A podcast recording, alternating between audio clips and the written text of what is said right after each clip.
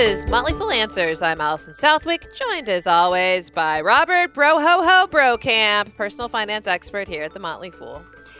In our last episode of the year, what? It's a mailbag episode with the help of Motley Fool analyst Buck Hartzell. All that and more on this week's episode of Motley Fool Answers.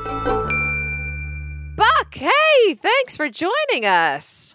Hi, Allison. Hi, Robert. Thank you for having me. Last show of the year, huh? I know, I know. Can you believe it? Yeah, we take the last week off um, to be nice to ourselves. And we appreciate you taking time off to join us here amidst the holiday season. So, are you, we really appreciate it. That's the bottom line. That's what I'm thankful for this year. Buck Hartzell answering all of our listeners' questions. So, I guess we should just get into it, huh? Let's do it. Yeah. All right. So the first question comes from C. On a recent episode, you were talking about how one should have exposure to stocks outside the US. However, you didn't mention how to do that reasonably other than through ETFs. I was looking through my brokerage, and it seems there are some time restrictions, lot restrictions, and other issues such as taxes and currency settlement. I also couldn't find any info on options. It would be nice to have fuller information on that than just saying we should have exposure. Yeah, um, that's a great question, and I think you know this is right to give people some direction. You know, you don't want to have exposure just to the United States. And I think if we look at things right now, there's probably some markets that are a lot cheaper here the, in their countries than they are in the United States. You know, Warren Buffett just brought a bunch of Japanese conglomerates recently. He took a basket approach to doing that. Um, and they're all trading at pretty low valuations. And so the first thing I would recommend to you is to consider um, looking at interactive brokers. This is not a paid endorsement or anything. I would just say for trading in international stocks, for US investors, Inter- Interactive Brokers does a really nice job of it. They convert the currency and do all that stuff automatically for you, and they're pretty low cost. So when it comes to trading in international stocks, I think I think that's a really good choice for you to consider making.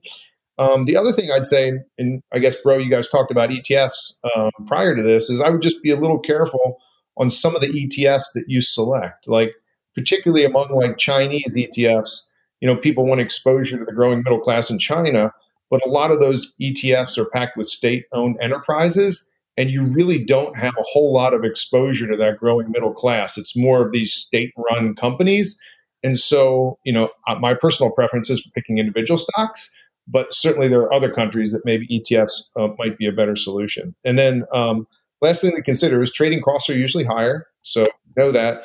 And then the last part that I would make is like pay more attention to where the revenues are earned in an individual company when you're buying them, as opposed to where the headquarters is domiciled. Right, so you could buy a Japanese car company, but they sell a lot of cars in the United States. So you're probably not getting the exposure and diversification that you want. Similarly, if you look at companies here in the United States, you could have Coca Cola. They sell a lot of Coke internationally, right? So you can get some international exposure by owning US companies too if you pay attention to where they earn their revenues. I'll just add to that. You we don't talk about actively managed funds that often, but I think this is certainly a category where they're worth considering. And you might even start with your 401k uh, because, generally speaking, every 401k has an international stock fund. Hopefully, the 401k committee is on top of things and they've chosen a good one. And that might be an easy way to get some international exposure where you do have some professional management there looking into the holdings and choosing what they think are the best companies. All right, our next question comes from Pat. I have recently started a large home improvement. In addition to paying for a portion of it in cash, I've taken out a HELOC.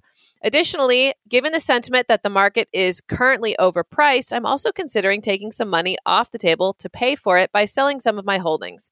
If I should, would you recommend selling the well performing funds or use this as an opportunity to get rid of the underperforming funds? First of all, great question and I feel bad for you. Having been through several home improvement projects, and they were not really, small. Yeah. They were big projects. No, and you never really know what you're getting into. And at the end, once you've been through it, you're like, if I knew what I was getting into, I never would have done that. I just would have bought a new home. But anyhow, good luck to you. And I'd say that's why we invest and we save, right? So, you know, we want that money. So I think it's actually a good time for people to take some money off the table. They've had some stocks that have done well, and particularly ones that have done poorly. So your question is, should I sell the worst performing ones or the best performing ones? And my answer is a combination of both. I think, first of all, you start with some of the losers that maybe you don't like as much or haven't performed as well as you would have expected, and take some, if you have some tax losses there, it's a great time to book some of those. And then if you have some gainers that maybe you're feeling a little bit uncomfortable with, maybe the allocation that they've grown to become, take some gains there to help offset the losses that you just recorded on some of the losers. That'll minimize your tax losses or minimize your tax gains. And uh, so I like that idea. Sell some of the winners, some of the losers, and help offset some of those gains. And to the extent that the gains uh, outweigh the losses, just make sure you set some of that cash aside because you don't want to spend it all on your home improvement. And then tax time comes along and you're like, oh, I'm short of that cash that I now own. Yeah. Good point. And enjoy the drywall dust because it's going to get everywhere. You're going to find it in your sock drawer a decade from now. Like, right. what? All right, next question comes from George. I've maxed out my pre tax contributions to my employer sponsored 401k plan for 2020 and continued to make after tax contributions thereafter toward the 57,000 annual max.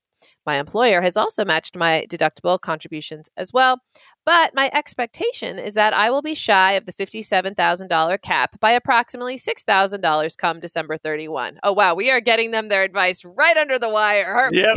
Yep. George, George, do not wait to listen to this episode. You're going to be so mad. Okay. Would I be able to contribute the difference to my solo 401k?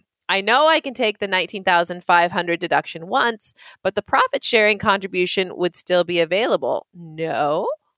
Well, George, first of all, kudos to you for being a super saver. Um, let me let's start talking a little bit about 401k limits to begin with. So for this year, and it's the same for next year, it's 19,500 with an additional 6,500 if you'll be 50 or older. Those are going to stay the same, like I said, next year. But there is this all in limit that is $57,000 this year with an additional 6,500 if you'll be 50 or older. That includes your contributions, your employer's contributions could be the match, could be profit sharing, and then you can put in something called after tax contributions, which uh, we've talked about on previous episodes. A little more complicated, but that seems what George is like. What George is trying to do. Um, if you have access to more than one 401k plan because you have two employers or you have an employer and you're self-employed, those limits impl- apply total to all your accounts. So you can't put in 57,000 in one and 57,000 in another.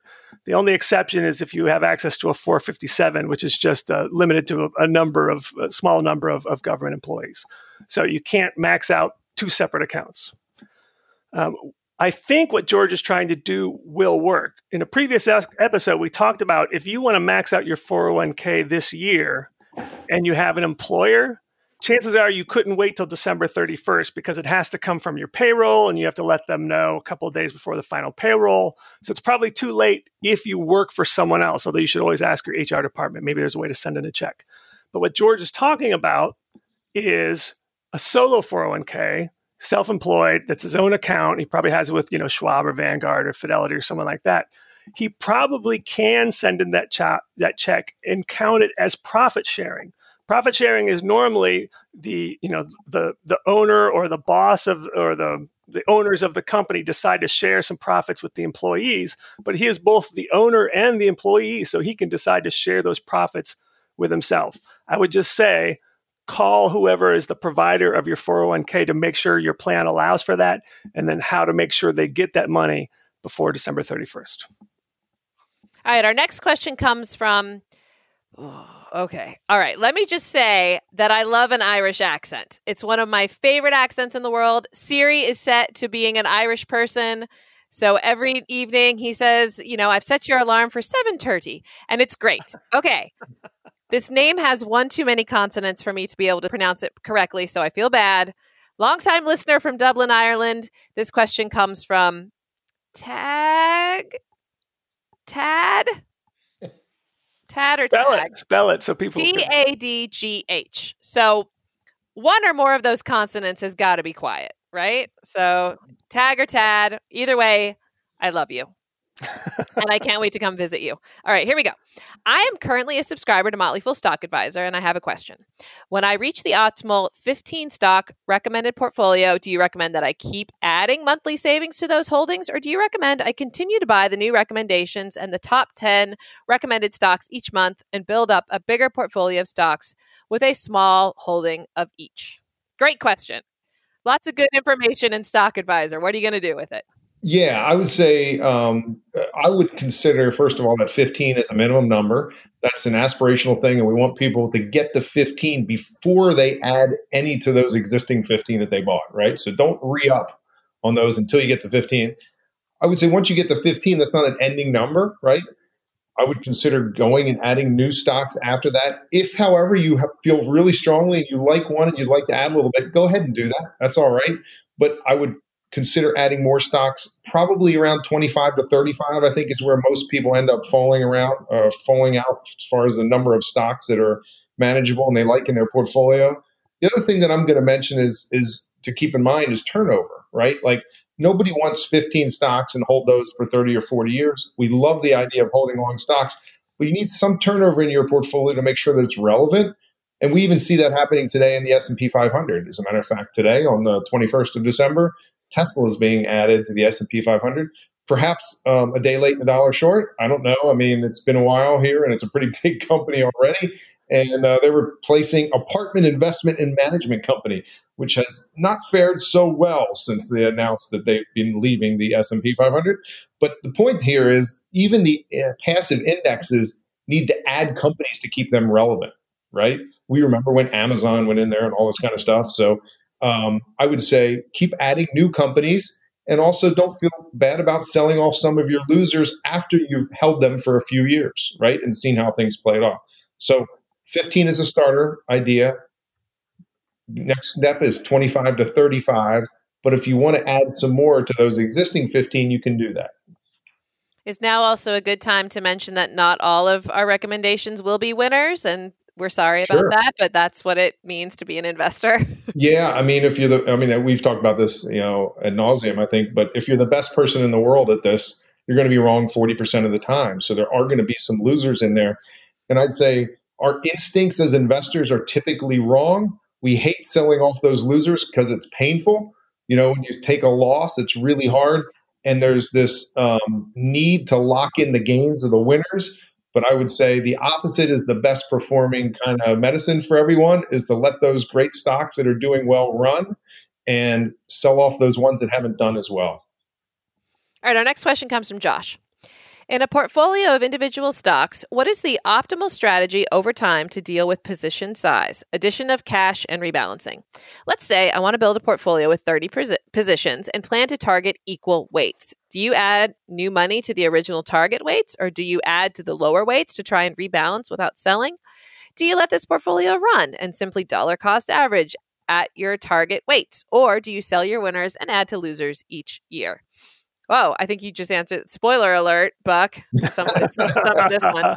Finally, yeah. if you already have a large portfolio and want to add a new position, do you focus on building that out by allocating most of your money to it, or do you simply add to your equal weight list that you buy every month and let it grow over time? Yeah. So I, would say the, the main part here, Josh, is to realize that when you create an equal weight portfolio, um, it's only going to be equal weight on day one, right? Like we love holding stocks for a long time. And you can look at any of the scorecards on our Motley Fool services, and there are outliers, right? Like um, over, the longer you hold your stocks and the longer you're investor, um, what happens is a few of those companies tend to dominate the portfolio, right? And if they get to a weighting that's too high for you, you can sell them off. We love the idea of rebalancing with that new money, which you mentioned there.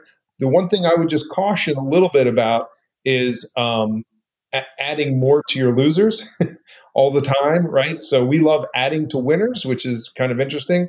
But the other thing I would just say is don't get so caught up on the fact that this has to be perfectly equally weighted. You are going to, the longer this portfolio runs, have some stocks that take off. If they get too too big for you that you can't sleep at night and you feel uncomfortable and that a 40 or 50% loss in any one of those stocks would impact the way you live, go ahead by all means sell some of that down, right? And some rough guidelines for kind of allocations are no more than 10% in a single position and no more than 30% in an individual sector um, of stocks. But that's a guideline. You may be very comfortable with a little bit more and been investing for 20 years, and that's fine too.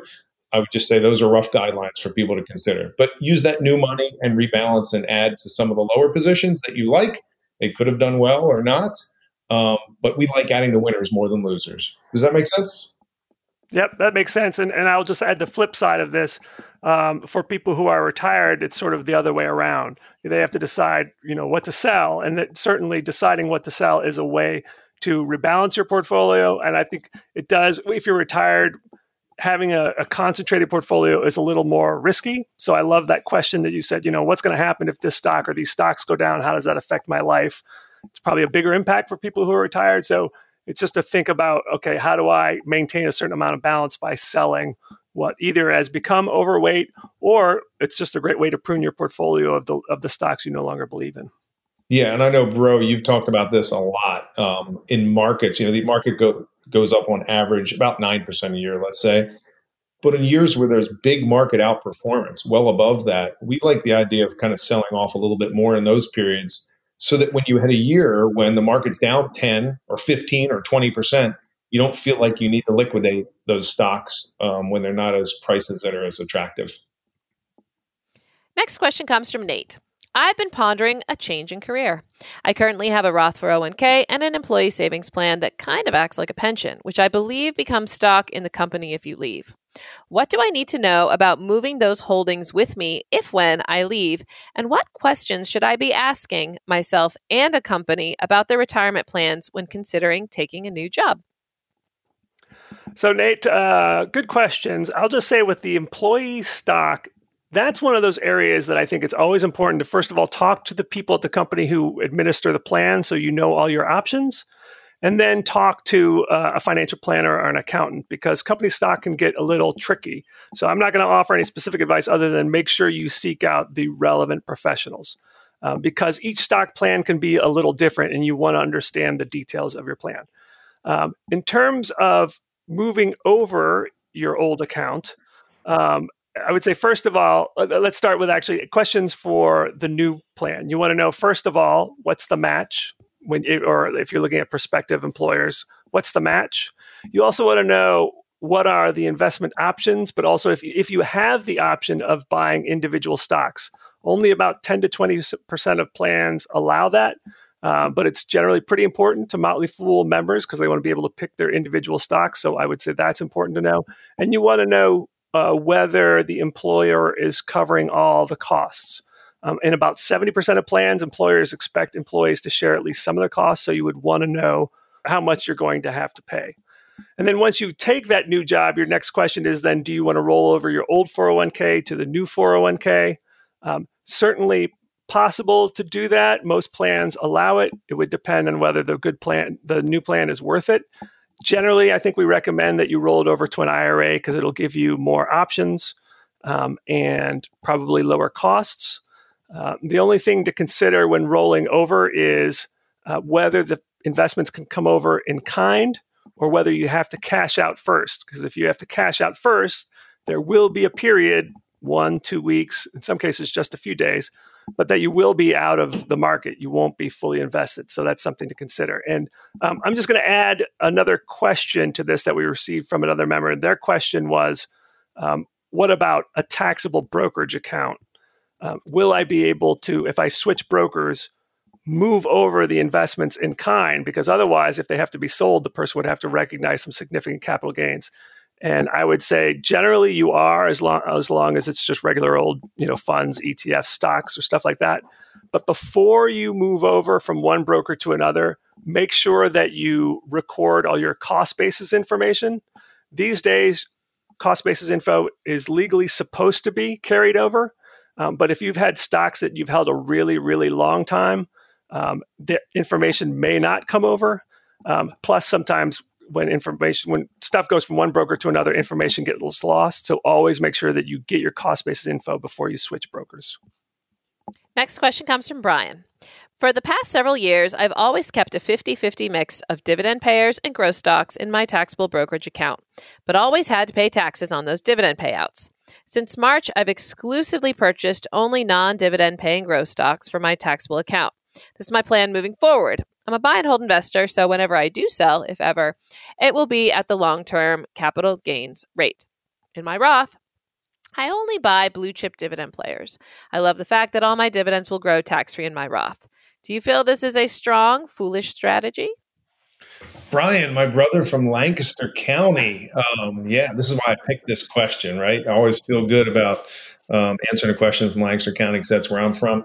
Um, yeah, I think your strategy is sound, Brian. The only thing that I would add in there, and and Bro knows a lot about this and more more than I do as well, is that you know, ideally, if you had um, known which stocks were going to go up a lot, I would probably put them in my Roth, right? And so some of those growth stocks that may, you know, be a 10 bag or a 20 bag or do really well for you, you probably want to shield those gains by putting them in a Roth. Um, but I think you're smart about putting the dividend payers in a tax deferred account. That makes sense to me. Um, what I've learned from my own, um, uh, I guess, mistakes and successes is I kind of spread it around a little bit because, you know, as much as I like to think I know which ones are going to do the best, it doesn't always work out that way. So I put a little bit of each stock in each account. Um, that way I do have some high growers in my tax deferred accounts as well as some dividend payers. But keeping those dividends, um, you know, tax deferred is a good idea. Yeah, and Brian does raise a good point. Even if you're reinvesting the dividends, you will be taxed if it's in a taxable account. Uh, now, I have a question for you, Buck. Do you automatically reinvest your dividends, or do you let them accumulate in cash and then become be more deliberate with your purchases? I don't. I don't automatically reinvest my dividends, and I think almost uh, most people do not. As far as uh, most of the research that I've read there, um, I, am perfectly capable of making bad investments with that dividend uh, money on my own instead of reinvesting it. I'm a little bit of a control freak, so I do reinvest it, but I don't always reinvest it in the place that it came from. Yeah, and that's another way to maintain balance in your portfolio is to let the dividends accumulate in cash rather than automatically and reinvest them. Um, and it's a great way to build up a cash cushion when you're getting close to retirement. Just basically within five years of retirement, just don't reinvest them. Just build up the cash cushion so you've built up a gradual margin of safety as you get closer to the big day. Yep. Yep. Next question comes from Brandon. My 13 year old son is interested in investing. He's asked me for advice, but I'm not sure what resources are available and where to start. My initial comment was to invest in, quote, good companies that you like. Can you help me? One, what are five stocks I can give him as starter stocks? Two, what resources are available that are applicable to a 13 year old? And for the record, he's willing to hustle as he already buys and sells shoes and apparel for profit you know, as far as five starter stocks, I would consider things that Brandon likes. Like what is what would he spend if he's out there hustling, he's making money? That's the that's the big step. I mean, that's the first step. But think about what he would spend his discretionary money on if he had a chance. Like if he had 20 or 40 bucks, what would he buy? I mean, if he likes video games, think about Electronic Arts and Activision Blizzard and that kind of stuff. Um, but I would say those first five stocks should be good stocks. I mean, if he likes watching Mandalorian um, on uh, Disney Plus, like go ahead and get him some Disney, right? Like get him stuff that he can relate to. I think that I have three children, and that's one of the things that I've tried to do with the stock purchases that we've made is buy stocks that they're interested in, and that they know when they go buy something from that company, a little tiny piece of it is coming back to them as also being an owner of the business. Um, so that's what I would recommend uh, as far as starting up and and which stocks to buy and we've done that with our kids as well. But also, each of them have just index ETFs, U.S. total market, international market, just a couple of shares, just so that they see what it's like to own an index fund and just experience the ups and downs of the overall stock market. And the other thing I will add is um, because this uh, young fellow is making money, uh, he technically could contribute to a Roth IRA. Now, there's some tax issues with that. You would have to document the the income, and so you might want to talk to a tax professional. But then he could contribute to the, the Roth IRA, which is great because the earnings will grow tax free. And with a Roth IRA, if you need the contributions before age 59 and a half, they can come out tax and penalty free. So it's not locked in forever. So that's just another consideration. Yeah, and, and I'll, I'll add one more thing, Brandon, that might be a good idea. Since since he's already showing initiative and earning money on his own, one of the things that we did for our kids is we did a matching program. So whatever money they earned on their own throughout the year, we would match that dollar for dollar at the on their birthdays. Actually, we would count out that money, and that would go into their stock account, and they could buy more stocks with it. And that's something that I think there's a couple things interesting about it. One is during the year, um, they have to decide when they want to buy something. They have to really want it. So if you're paying forty dollars for a, a baseball mitt, it's really costing you eighty if you buy it before your birthday because you're going to lose that match on that 40 because it's all about not only earning the money but also saving it. And then the other thing is it, it adds a little incentive for them. Sure it's a 100% match that's a big number but we're starting off a small base. I imagine he's not earning a ton of money doing this. And what they see is it starts to snowball working where after three or five or seven years they realize wow look how this is going and it kind of lights the fire on the importance of the most important thing that they can do is to save right and that's that's one of the lessons that you want to get across to your children.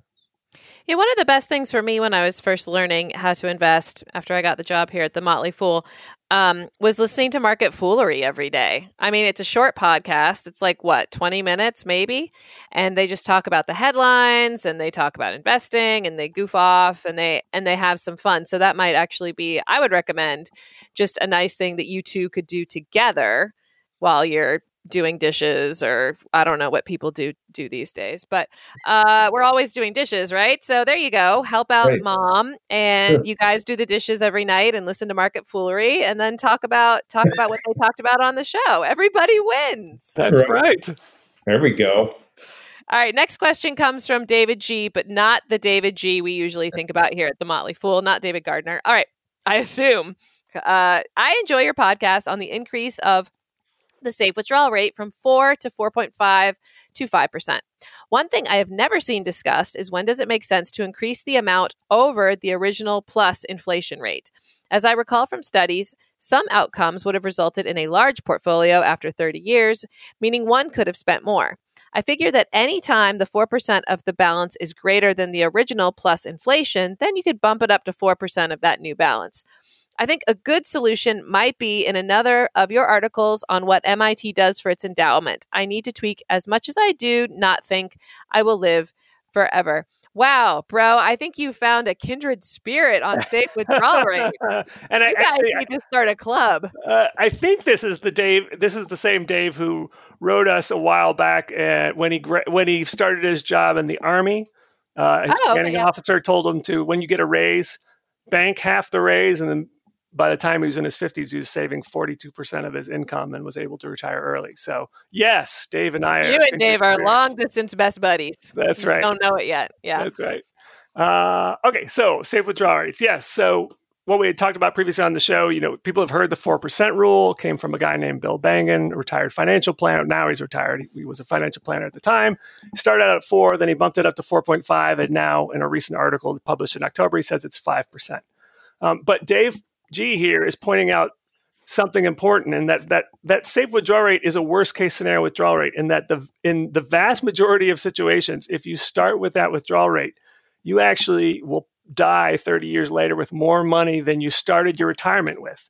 So you can theoretically increase your withdrawal rate as long as your portfolio goes well.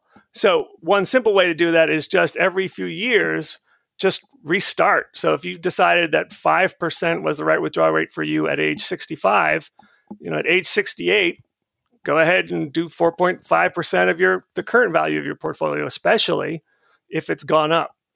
Um, Dave is also referencing MIT, and he, he he's playing off an article I published a couple of years ago, and that I suggested that people could do withdrawal rates similar to what colleges and universities do with their endowment, which is basically the, the, the basic rule of thumb is just take out 5% of the value every year. So in great years, it's up. In bad years, it's down. The problem is, from the university's perspective, is that's a lot of volatility, in year to year spending. So what most colleges do is their annual withdrawal rate from their endowments is a mix of a, a fixed percentage, a fixed amount, dollar amount increased by inflation every year, and then a part that is variable. So since he mentioned MIT's, this is MIT's formula. So each year they take out of their endowment, 80% of it comes from the previous year's distribution increased by inflation, but then 20% of it is 5.1% of the value of the endowment. So again, there's some smooth, some bit of predictability from year to year, but some of it also goes up and down with the market, which is probably what you should do. If the market is down, you probably shouldn't take out as much. Um, so I actually think the whole endowment way of doing it probably makes more sense but it does require that you have a certain level of flexibility in your budget so that if your distribution is down from one year to the next, that you could handle that. Next question comes from Mont. I'm currently saving up to start my investing journey. Hooray! And would like your thoughts on stock options through work. I'm a big fan of my company's stock, Home Depot, and can essentially have my employer withhold X percent of my paycheck and buy stock on two set dates a year at 15% off the market value on those dates.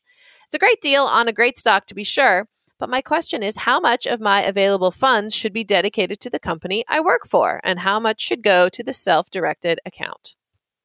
Um, wow. So I'll, I'll, that's an awesome offer. There's not too many people that get this offer from their company and and I will say something that's uh, maybe a little controversial, and then I'll let Bro step in and um, be a little bit more conservative than me. I'd say I used opportunity cost, right? So when I go out and look for stocks, I can look everywhere. I try to find the best place to put my money that I can.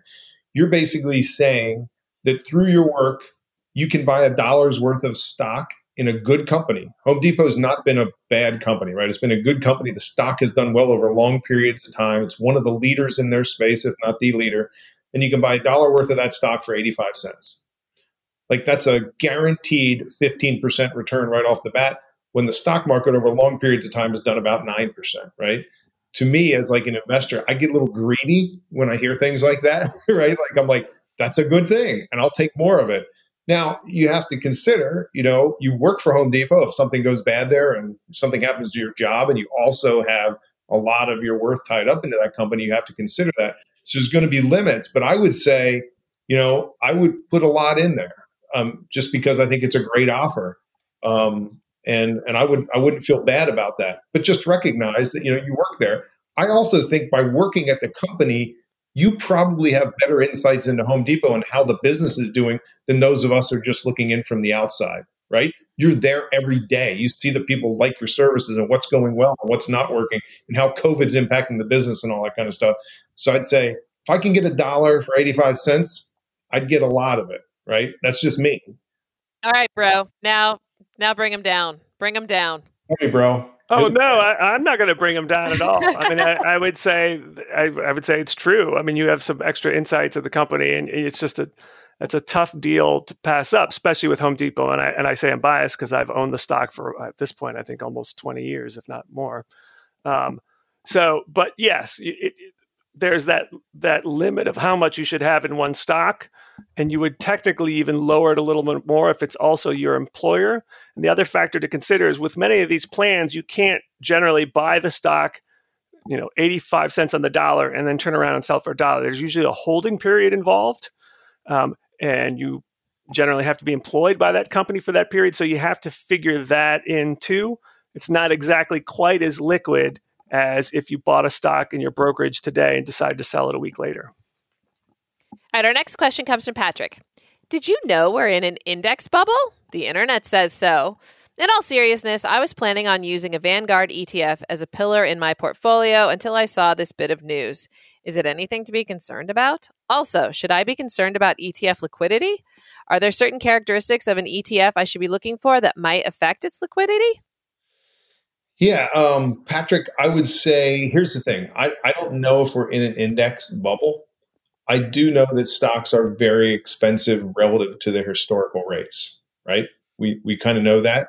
Um, I'm not as interested in owning an index at these prices, um, just personally, but I'd say it depends on how long you plan on owning that asset, right? Like we like the idea of index funds at low cost. You get broad exposure to, um, you know, a, a wide swath of individual businesses, which is great.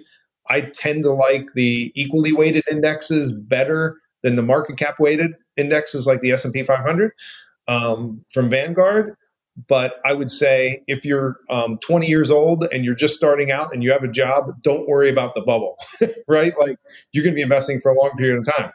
On the other hand, if you're 55 or 60 and you're getting closer kind of to retirement, um, you know, I wouldn't be as excited about adding that index. So I think it just all depends on the time of where you're at. Um, but it is expensive from historical standpoints, and it's that way because interest rates are near zero everywhere across the world. So the multiples on earnings, even for the S&P 500, is very high, right, from what it's been historically.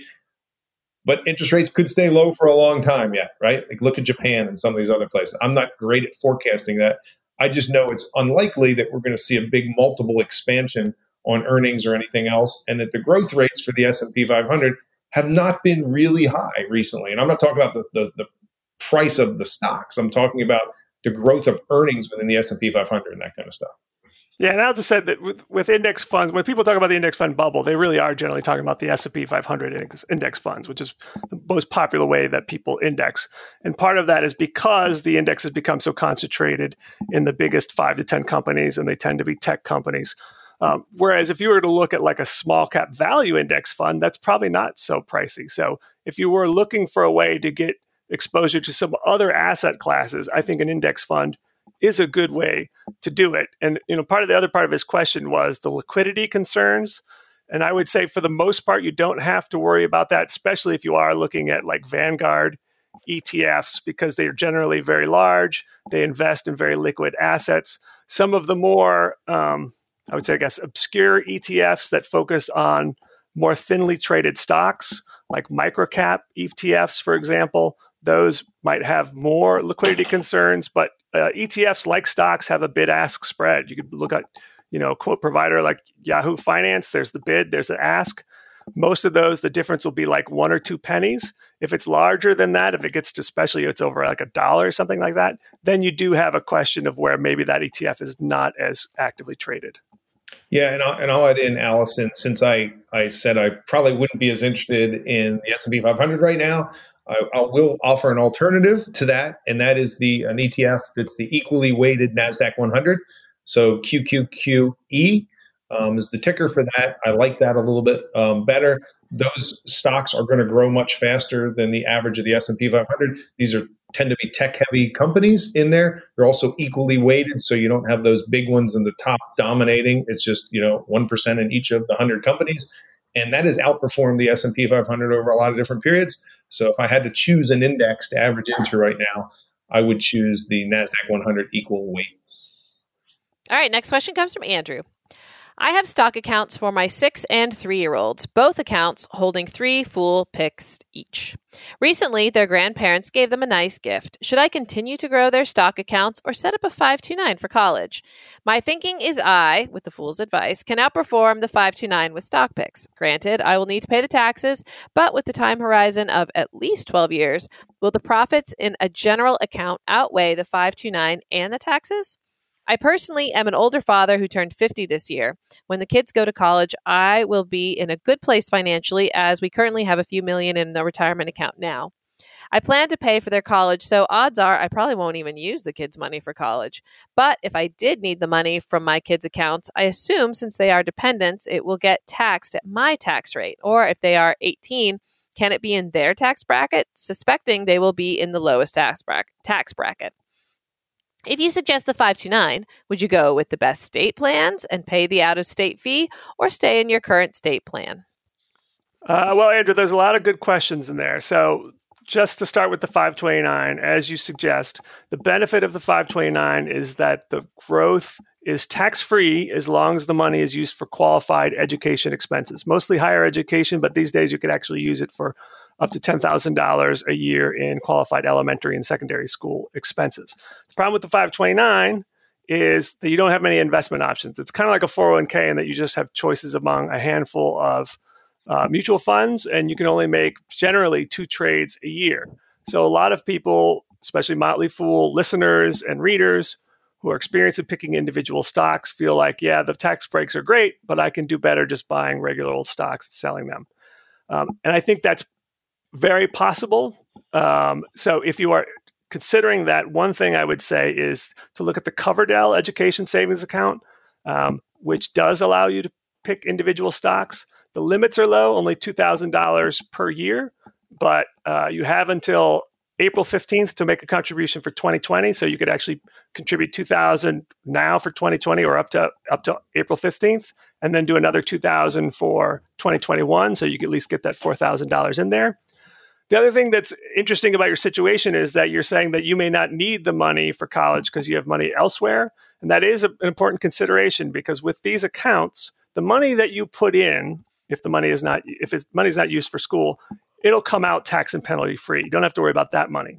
It's the growth that will be taxed and penalized 10% if it's not used for qualified higher education expenses. Now, you can always transfer it to other relatives. So, if for some reason you don't use the money for your kids, you could actually generally leave the money in the 529s for your grandkids eventually. And, and goodness gracious, how big would those accounts be by that time?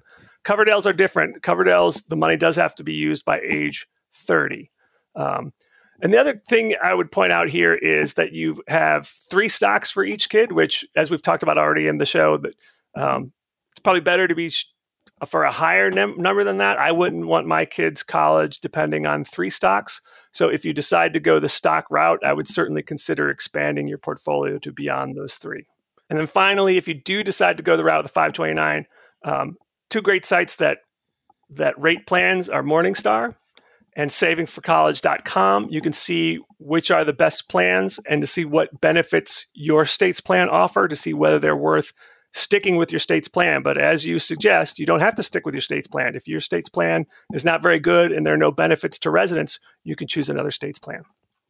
All right, our next question comes from Emil.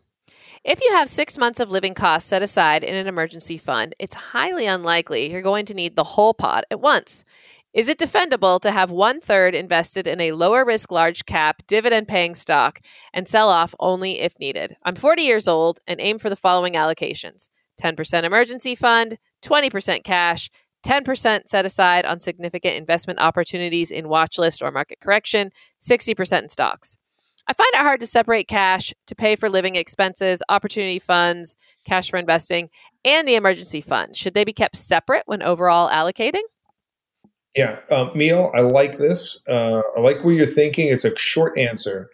Um, you're getting a little greedy, so I'm going to say no. I mean, we have um, emergency funds set aside for emergencies, and I don't want them in anything but cash. I realize cash earns nothing now, pretty much, and you're trying to get a little bit of yield out of that emergency fund. It sounds like to me, but I would say let it alone, right? Like um, it's set aside in cash for a reason because, as we've seen in March, stocks can go down 30% in less than 30 days, right? Things can happen to it. And um, so, to the extent you have emergency fund, that should be in cash, in my view.